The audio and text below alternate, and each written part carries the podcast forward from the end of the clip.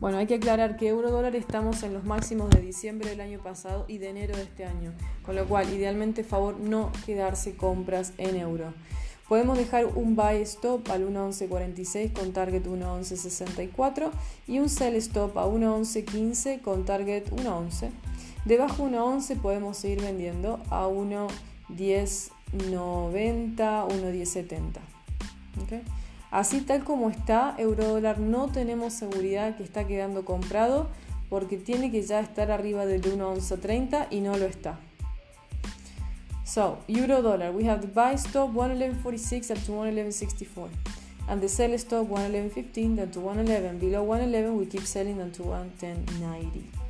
We don't know what's going to happen because the 111.30 is not there yet, so we don't know if it's going to close and keep moving up or, or not.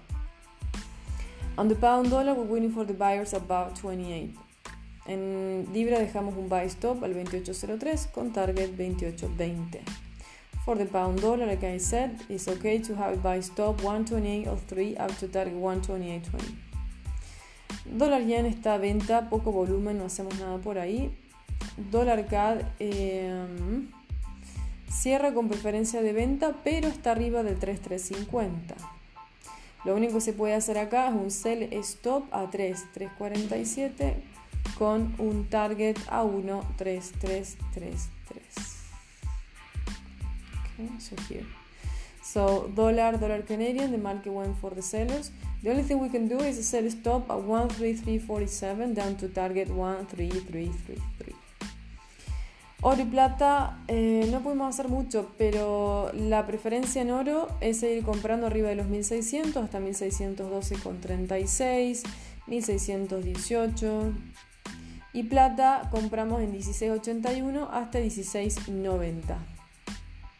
So silver we buy at 16.81 up to 16.90. And gold we're gonna buy above 1600 which is 1604.57 up to 1612.36 and that's all we got. Ahí va el euro. Entonces here we go. Vamos a ver si llegamos a la compra